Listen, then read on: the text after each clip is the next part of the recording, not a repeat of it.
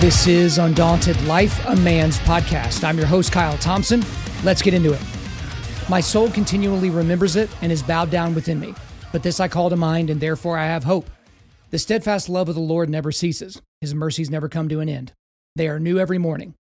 Great is your faithfulness. That's Lamentations 3, verses 20 through 23. And guys, as a quick aside, please leave a rating and review if you haven't done so already. That's what the algorithm's like. So, five star reviews, positive ratings. That's how we get this show out to more people. So, we definitely appreciate that. But today is September the 11th, 2021, which marks the 20th anniversary of the attacks by Muslim fundamentalists on multiple sites inside the United States. So, I just want to kind of go down through the timeline because we're going to be spending a lot of time talking about this today. A lot of things that we've learned because there's a lot of things that kind of come off this, and a lot of people are kind of giving you their you know their takes on kind of where we're at 20 years later and everybody has their own take and the, the things they want to focus on so we want to do kind of a 30000 foot view on a lot of those different things but let's go through the timeline of that morning at 8:46 a.m. Eastern Time, Flight 11 was crashed into the North Tower of the World Trade Center by in New York City by jihadists. At 9:03 a.m. Eastern Time, Flight 175 was crashed into the South Tower of the World Trade Center in New York City by jihadists. At 9:37 a.m. Eastern Time, Flight 175 was crashed into the western side of the Pentagon. At 9:59 a.m. Eastern Time, the South Tower of the World Trade Center collapsed 60, uh, 56 minutes after the impact of Flight 175. At 10:03 a.m. Eastern Time, Flight 93, likely headed for the White House or the U.S. Capitol building, was crashed into a field in Somerset County, Pennsylvania. The passengers on board fought back against the Muslim fundamentalist hijackers, causing the diversion and you know saving countless lives. And then at 10:28 a.m. Eastern Time, the North Tower of the World Trade Center collapsed 1 hour and 42 minutes after the impact of Flight 11. So on that day, just under 3,000 people were murdered. Um, the thing with the death toll is, you know, you've heard a lot of different numbers because a lot of people are kind of quoting those numbers today. And I normally like to be incredibly, incredibly specific when it comes to things like that because each one of those people had the Imago Dei. Each one of those people is very, very important. But the death toll is is likely actually thousands more than what is being reported in a lot of different areas because of the people that have subsequently died due to terminal illnesses caused by exposure to the dust and toxins at ground zero. I mean, there are literally thousands and thousands more people that have died because of these attacks, not just the people that died on September the 11th, 2001. Um, in the deaths, there were 344 firefighters and 71 law enforcement officers. They died trying to save people in the Twin Towers. And then we have at least 10 pregnant women that were murdered that day as well. That's one thing that it really drives me insane, especially with Oklahoma City bombing and with, you know, other attacks like this, is people don't count the babies that were in the womb, these people that have the Imago Dei, these people that are separate from their mothers, you know, it's not their body, it's a separate body entirely, but those haven't been counted. But there were at least 10 pregnant women that we know of that were murdered that day. And of those that were murdered in the Twin Towers, that did not die from the initial impact of the planes or the collapse of the buildings, they either suffocated to death, they were burned alive, or they chose to commit suicide by jumping to their deaths which there's reportedly around 200 people that jumped to their deaths as opposed to suffering suicide or being burned alive. So that kind of brings us up to speed on the stuff that most of you already knew. But I do want to take a, a quick aside for all the 9 11 truthers out there. And I do this uh, fairly often, but I feel like it's very important to continue to do this.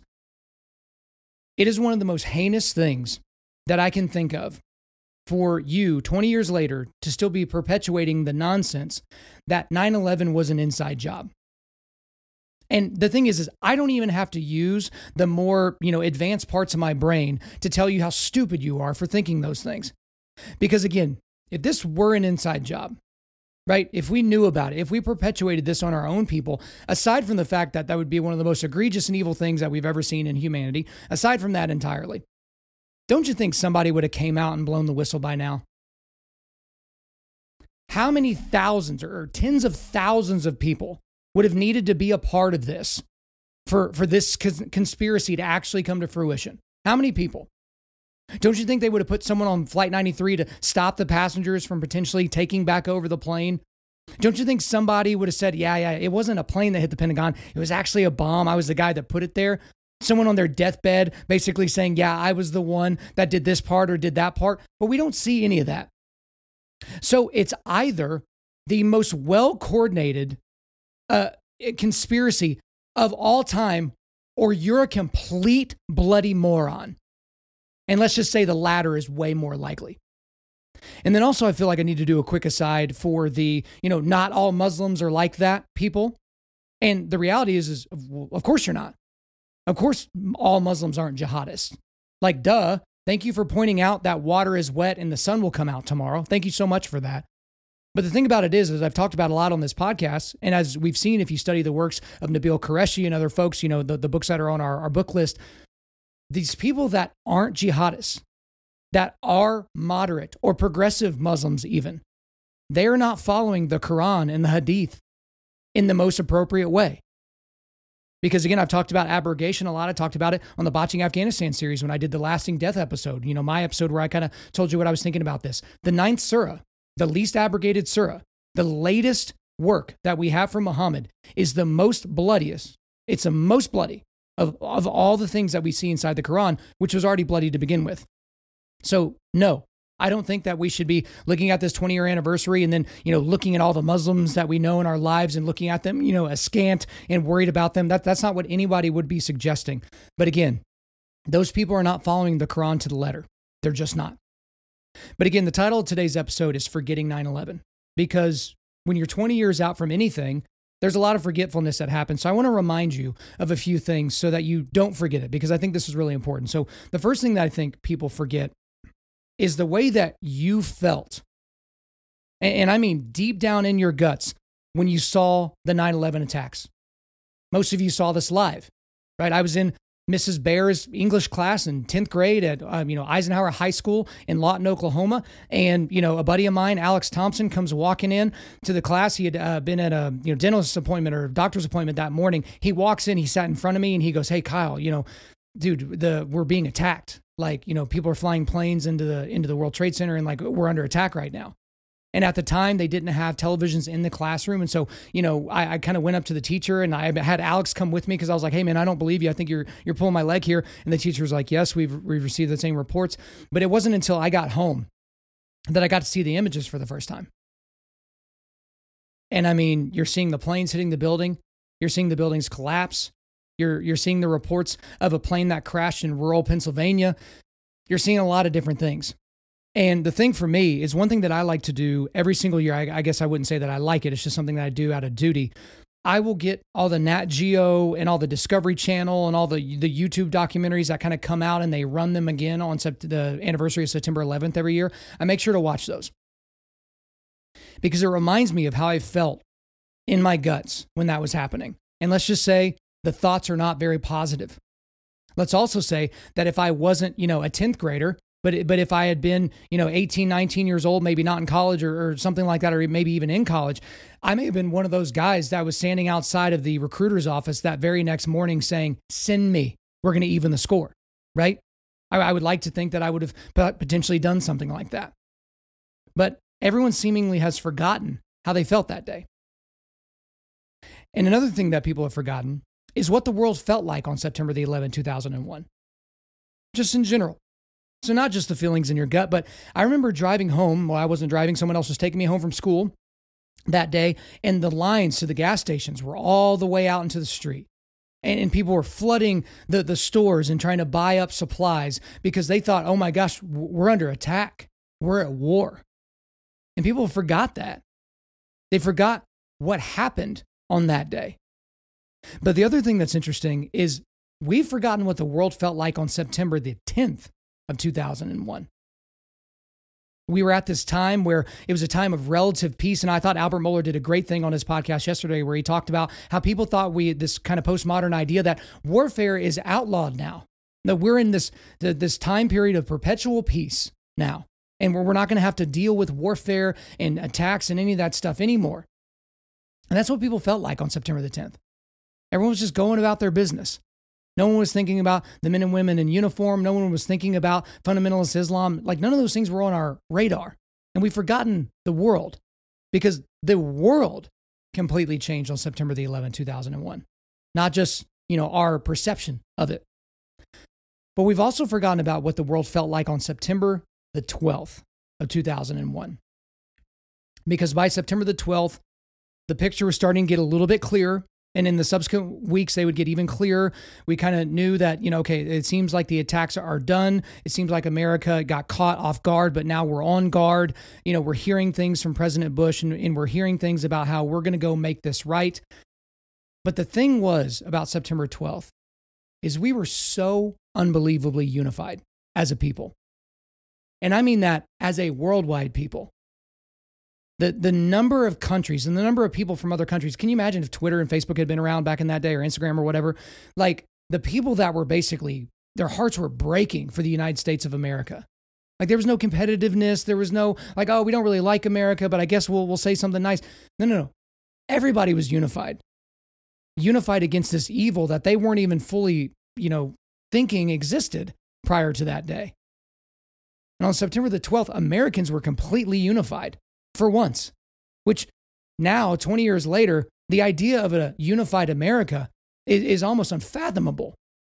Right. When I was talking to Mike Ritland on the Botching Afghanistan podcast that we did with him, you know, I asked, you know, if another attack like that happened, do you think all of the American people would coalesce behind, you know, the, the, you know, the idea that we need to go and right the ship and, you know, figure it out and, and you know, attack whoever took us out and, you know, kind of even the score. And he said 100% yes. And I just got to say, I don't necessarily agree with him. I don't know that that would happen now. The world is so much more divided now. Right. So if you want to blame the media, if you want to blame Democrats, if you want to blame Republicans, if you want to blame, you know, conservative talk show hosts, or if you want to blame anybody, right, you know, you can point your finger in a lot of different directions. But the reality is, is that we're more divided than we've ever been, except for the Civil War. Right. We're so unbelievably divided to where you can actually fathom a modern civil war in a lot of ways.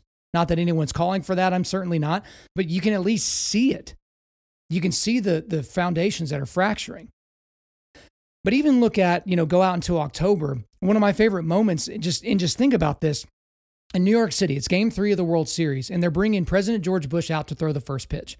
And, I'll leave a, video link to where there's a kind of like this little four or five minute mini documentary. But he goes out there, and the chance for USA, USA, USA, as he's walking out there, in a stadium filled with people that certainly did not vote for him. They voted for Al Gore or not at all, right? And they just, they rained down the cheers and they knew how important of a moment this was. And George Bush goes out there and just nails a strike from the pitcher's rubber. And it was just like, man, can you imagine something like that happening now? I mean, can you imagine what it would be like if Joe Biden went out there and tried to throw a first pitch right now? Now, he's an addled old idiot. He'd probably get lost between the dugout and the pitcher's mound, but there wouldn't be universal cheers for that man. Not by any stretch of the imagination. Trump, if he were to do the same thing, he'd get booed by, you know, Republicans and Democrats alike, right? We just we can't even fathom a world that's like that right now. But that's what the world was like for a short period on September the 12th and onward, right? But then also, we've forgotten the images and the videos. Again, I talked about already that I want, you know, most of you guys, if you can, to watch some of these documentaries because we just forget these things. Uh, we, we put them over here, we categorize them differently. And it's like, okay, that's just something that I've experienced in the past. I don't really want to look at that. I don't really want to face evil when we should. Again, I encourage you guys all the time let's push back darkness. You can't push back darkness if you don't know where darkness is, right? You, you have to know your enemy if you're going to push back against them. But here's the other thing is I bet I bet you that the people that were there at the site of the attacks that they haven't forgotten the images. You know, they're etched into their brains. In addition to the sounds of people yelling for help, the sound of the buildings falling down, the sound of the thud when a human being would hit the ground after diving off the 80th story of a building. What about the smell? They probably haven't forgotten the smell of the fire, the smell of the burning flesh. What about the taste? Just being able to taste the dust and the death in the air? They haven't forgotten that. But also, there, there's some forgetfulness in terms of you might not think about 9 11 every day. Okay. Just to be fair, I don't either, right? I, I don't set a self, hey, I'm going to set a reminder for 10 a.m. every morning to think about 9 11. It's just not something that I do. It's not something that anyone does. But there are tens, if not, if not hundreds of thousands of people that lost loved ones on that day that do think about it every day. They think about 9 11 every day. One of, if not the lowest point for the United States of America is something that they experience viscerally every single day. And we forget that right? Because again i understand that there's there's fatigue when it comes to being empathetic towards too many things at once. I say that all the time. It's impossible to be outraged or sympathetic or empathetic towards too many things. You will absolutely explode as a person. But we got to remember that there's still people suffering even 20 years later. And we also we've obviously seen this recently. We've forgotten why we went to war in afghanistan in the first place right? Because you voted for Joe Biden and you don't want to be an idiot and you don't want to act like you're not on the right team and you know you want to be on the right side of history and so you're somehow doing some sort of mental gymnastics to pretend like us pulling out of Afghanistan when and how we did was done perfectly and you wouldn't change anything and you're going through all that right now. But let's go back to when we actually went to war. When we scrambled the US military and went to war in Afghanistan. Why did we do that? Al Qaeda mainly perpetuated this attack on the homeland and they were being protected by the Taliban, which was running Afghanistan. Now, we can talk about Pakistan, we can talk about Saudi Arabia, we can talk about all these other different things about people that had some sort of a hand in 9 11, right? But that's why we went. And they were welcome for the fight. But we went over there, literal guns blazing, to even, not, I guess not even even the score, but to provide judgment for what happened. We could not have left that unresponded to. You know, all these people that are like, oh, you're just a war hawk and you're just, you just want us to be at war perpetually and all these different things. No, no, no. But if we did nothing, think about this, guys. If we had done nothing after 9 11, what would ever stop anyone from wanting to attack us? And not just the, the countries that hate us, right? You know, Russia or Iran or China or any of those types of things, North Korea. But why would it stop anybody? Right? Because at a certain point, you have to punch back. And in that moment, it was the only realistic explanation for us. It was the only realistic thing for us to do.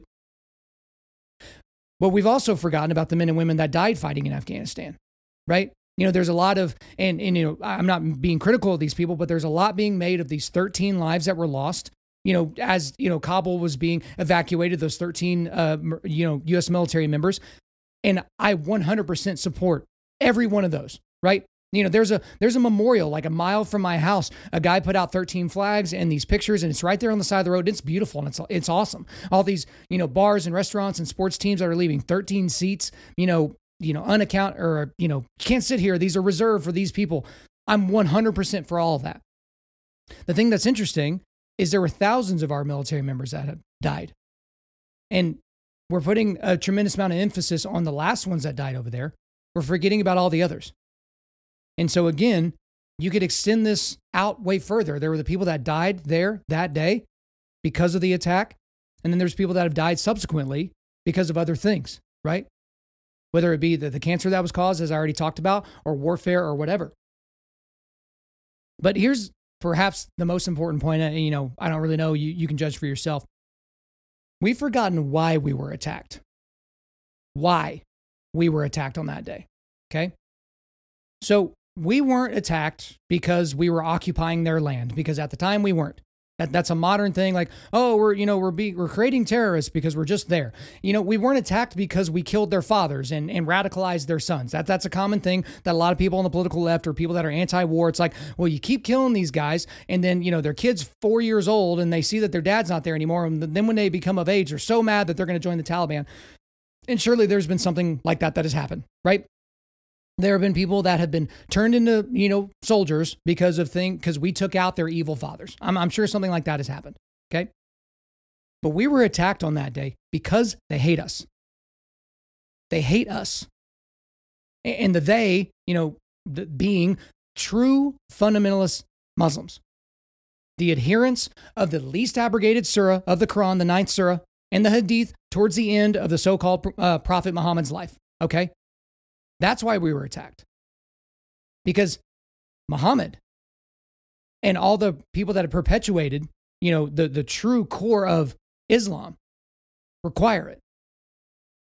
And, and here's kind of a small aside because some of you maybe haven't heard this before, but you know, let's bring in the Palestinian conflict, the Israel-Palestine conflict in here just a little bit. You've likely heard Dennis Prager, you know, Prager PragerU, say this in his speeches.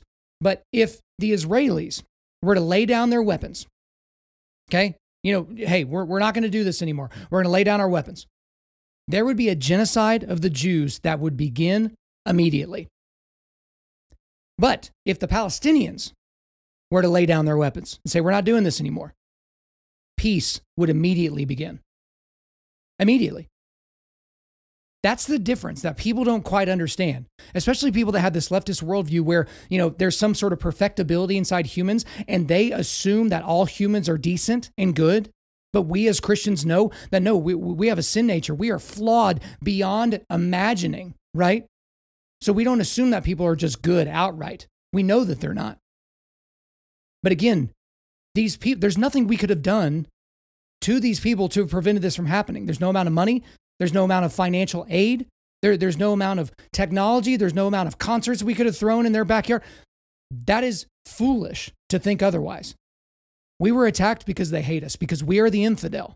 We are the biggest middle finger in the West, and they want the entire West to fall. And the last thing I'll talk about here in terms of us forgetting is a lot of us, not all of us, but a lot of us have forgotten to tell our children about that day. You know, the, the common refrain is never forget, right? We're never going to forget. But again, this entire podcast is about us forgetting. We have forgotten. Because again, this happened 20 years ago. So your kid could be in college right now and have no idea. Uh, essentially, they wouldn't. Like, let's say they're 22 years old, right? They were two when this happened. Two. Like they couldn't fathom, right? Maybe they're three, four, or five years removed from college. Maybe they're in grad school. Maybe they're getting their doctorate. They can't, they can't feel what you felt on that day. And it reminds me of Pearl Harbor because Pearl Harbor doesn't affect me the same way that it did my grandparents. Because they were the one, they were the ones reading the newspaper, seeing that we had been attacked, right? Grandparents and great grandparents, right? 9 11 is visceral to them. And then, or sorry, Pearl Harbor was visceral to them. And then 9 11 became visceral to them, you know, however many decades later, right? But our kids need to understand what the world was like. You need to have this conversation with them. When they're of age and that is up to you to determine, you need to show them the videos of what happened on that day. You need to sit down and have a talk to, to them about fundamentalist Islam uh, about the fact that these people attacked us and we didn't do anything to them to begin with, right? We need to tell our children about that day. I mean, my son is, you know, 16 months old, right? It's going to be years and years and years before we have the talk about 9/11. You know what I mean? But it's going to happen. He he has to understand and he will understand that there's evil out there that only God can stamp out, right? And there are ideologies out there that will only be taken care of whenever there's a new heavens and a new earth. But he needs to know about evil. A lot of churches, a lot of ministries, a lot of parents, a lot of people don't want to talk about the reality of evil. I mean, we talked about this with Andrews and Wilson, you know, because that was kind of a theme of Dark Intercept in some of their novels. But again, people get really, really uncomfortable with evil because they want to assume there's good in everybody. They, they want to assume that there is no sin nature right? They want to assume that somehow their child is going to be different. You probably heard me t- talk about this before. There was this woman that stood up because this preacher was basically talking about how even children have a sin nature, and she's like, "Base, no, I don't agree with that. Like my my children, uh, they're not sinners. They're they're perfect. Blah blah blah." And he basically looked at this woman and says, "When did you start teaching your kid to be selfish?" You know, at what age do you appropriately teach them to interrupt and be rude? Or do they just do that naturally? Right? Which is a nice way to shut the woman up at that point. But again, we know as Christians, I've said it before, I'll say it again. We know as Christians that there is deep seated darkness in everyone, and it's called sin. We can't escape it. We were born into it. And the only way that we can be saved is through the blood of Christ. Now, at the beginning, I read from Lamentations, and I'll just reread it again here. This is Lamentations 3 20 through 23. My soul continually remembers it and is bowed down within me. But this I call to mind, and therefore I have hope. The steadfast love of the Lord never ceases, his mercies never come to an end. They are new every morning. Great is your faithfulness. So, if you're not familiar, these are the words of the prophet Jeremiah. And, and again, I want to focus in on verse 21 here, okay? Because most people focus on, you know, the, the great is your faithfulness, because, you know, great is thy faithfulness and the song and all the things. But let's focus on verse 21. But this I call to mind, and therefore I have hope. If you have time, which I would highly suggest you do this. So, so this is in Lamentations 3, read Lamentations 1 and Lamentations 2, and up through verse 20 in Lamentations 3. Because this is, it's arguable, but from, from my reading, this is perhaps the first time in the book of Lamentations that hope of any kind is spoken of, right? The, the, the, Adam Clarke commentary puts it this way quote, he humbles himself under the mighty hand of God, and then his hope revives, unquote.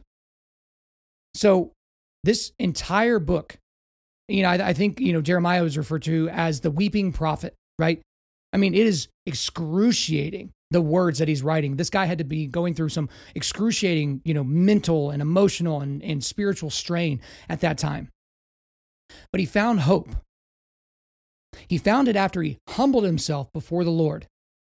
But his hope was in the steadfast love of the Lord, in his mercy. Again, I talk all the time about this podcast about we need to talk about truth. We need to talk about truth. But in the mercy of the Lord and how great it is and how it's new every morning, basically assuming that it just never runs out. His grace doesn't run out on a daily basis, right? It's always there for us, right? And so, how does that apply to what we're going through today? Because tomorrow, or, or sorry, like today and, and all the days subsequent to that, there are people that are going to be lamenting. They're going to be just absolutely wailing over this. And for Americans, we've all been wounded by this, especially those that were old enough to really understand what happened on that day. But the Lord is there for us. He does have a steadfast love that can sustain us. And that is why we share the gospel. That is why we give people the story, because again, every worldview has an origin, meaning, morality, and destiny. Origin, where do we come from? Meaning, why are we here? Morality, how do you tell between good and evil? And destiny, where do you go when we die? I just happen to believe that Christianity has the best answers to all those questions.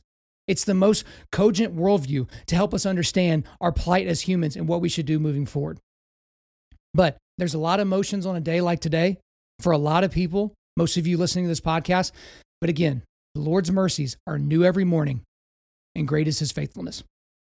All right, guys, before we let you go, we are going to do a quick resilience boost at Undaunted Life. Our mission is equipping men to push back darkness with content that forges spiritual, mental, and physical resilience. So here are the links I've got for you today. I've got a link to the 9 11 Memorial and Museum website. There's some great resources on there. I've also got a YouTube video of uh, New York after 9 11. So it's kind of a timeline documentary. So that's going to give you some of the imagery that I was talking about earlier. And then also, I got a YouTube video of President Bush's opening pitch at Yankee Stadium after 9 11. So it's a little, you know, four or five minute vignette that you can check out. All right, guys, thanks so much for listening to the podcast wherever you're listening to this. Just like I said, please subscribe, rate, and review. Leave us a positive review, please. If you want me to come speak live at your event or on your podcast, just shoot me an email to info at undaunted.life. That's I-N-F-O at undaunted.life.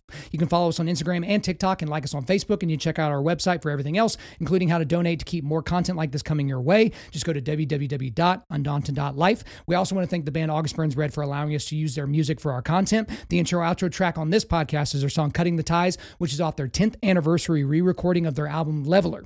The links to all this are in the description. I'm your host, Kyle Thompson. Remember, keep pushing back darkness, keep forging spiritual, mental, and physical resilience, keep seeking the Lion of Judah.